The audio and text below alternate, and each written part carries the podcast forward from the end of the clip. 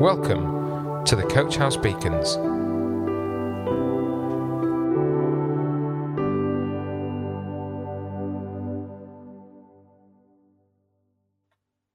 Hello, everyone. Welcome to today's beacon. We don't like change. We love the familiar, no surprises, known routines and habits. We don't take, take well to people or circumstances that bring about change. For example, a new boss at work with new ideas, new targets, and new standards. Not good. It makes us suspicious, unsettled. A new teacher in the last year of studies makes us afraid and question why now? Why me? Mr. Jones was fine. Change is not is bad. Or is it? When Jesus started his ministry, he hit a wall of doubt, fear, and anger from the people who were settled with Mo- Moses' law. From the law, they knew what to expect. They knew the drill. They had ways of doing things and ways to get around things. They found loopholes in the law to preserve their interests. They just wanted to look holy and righteous, just a facade, to make people stare in wonder. Jesus set new standards. He saw inside their hearts and called them out for their hypocrisy. The rulers resented him for it. The law taught not to kill. Jesus went a step further and said this you, you have heard that it was said to the people long ago, You shall not murder, and anyone who murders will be subject to judgment. But I tell you that anyone who is angry with his brother or sister will be subject to judgment. Again, anyone who says to his brother or sister, Raca, is answerable to, to the court. And anyone who says, You fool, will be in danger of the fire of hell. This is in Matthew chapter 5, from verse 21 to 22. Jesus came with change and therefore encountered resistance. When you read through the Gospels, you find countless accounts of when Jesus had different opinions about what should and shouldn't be done regarding the issues presented to him by the leaders and the teachers of the law of the time. He wanted forgiveness instead of judgment. When the law was clear that if someone did something wrong, they had to suffer the rod of the law. When Jesus met the woman who had been caught in adultery, her accusers wanted Jesus to endorse a harsh punishment as the law demanded. He pointed out that they were just as guilty as she was, and instead of agreeing with her accusers, he forgave her and advised her not to sin again. He warned the teachers of the law that they were keeping the letter of the law without considering the people they were dealing with. Woe to you, teachers of the law and Pharisees, you hypocrites! You gave a tenth of your spices, mint, dill, and cumin, but you have neglected, neglected the more important matters of the law, like justice, mercy, and faithfulness. You should have practiced the latter without neglecting the former. This is in Matthew 23 23. Jesus was a different kind of spiritual leader. He sat down and ate with people whom the leaders of the day considered unworthy, unclean, sinners.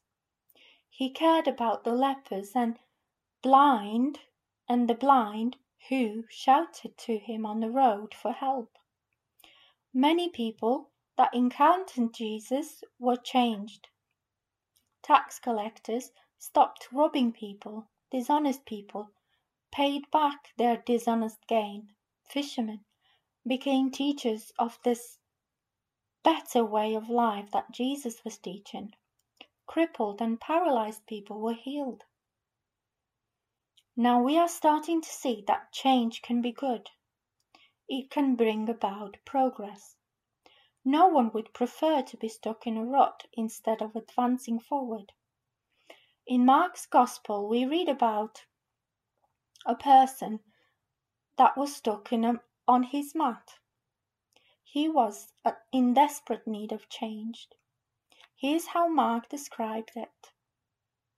A few days later, when Jesus again entered Capernaum, the people heard that he had come home. They gathered in such a large number that there was no room left, not even outside the door, and he preached the word to them. Some men came, bringing to him a paralyzed man, carried by four of them. Since they could not get him to Jesus because of the crowd, they made an opening in the roof above Jesus by digging through it and then lowering the mat the man was lying on. When Jesus saw their faith, he said to the paralyzed man, Son, your sins are forgiven.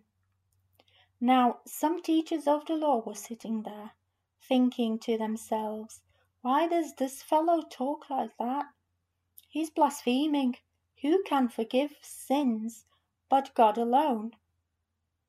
Immediately, Jesus knew in his spirit that this was what they were thinking in their hearts, and he said to them, Why are you thinking these things?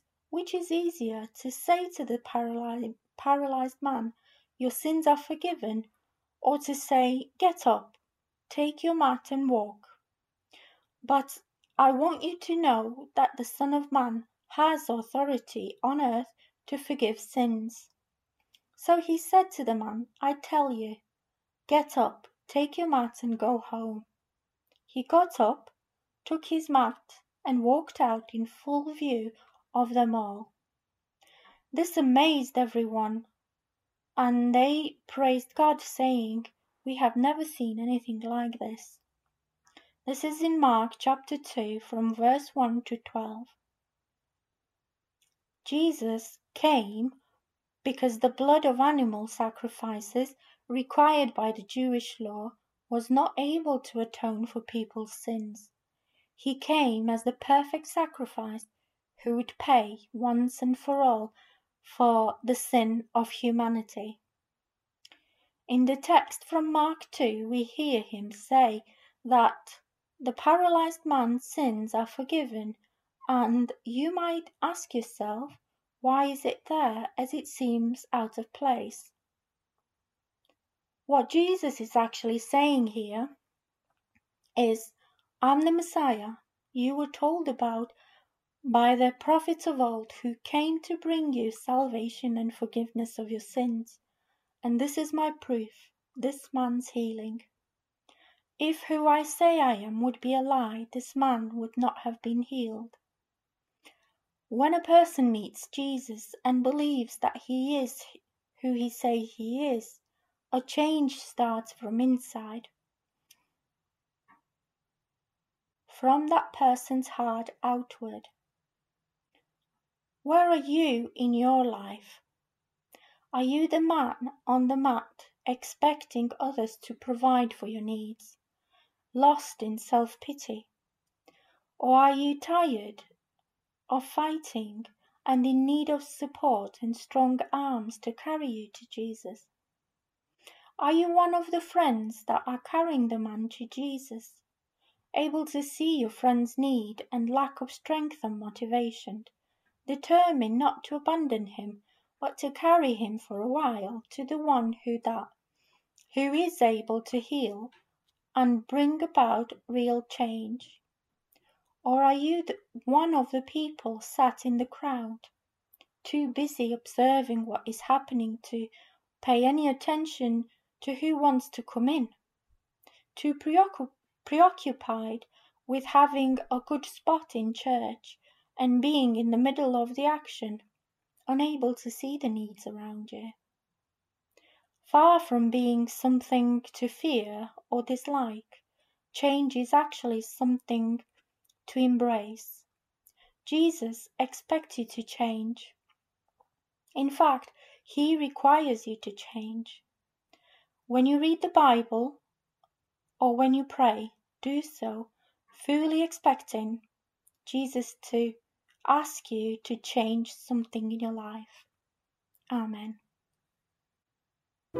Coach House Beacons, the Coach House Church Daily Devotional. To find out more, join us on Facebook, Instagram, or on our website at www.coachhousechurch.org.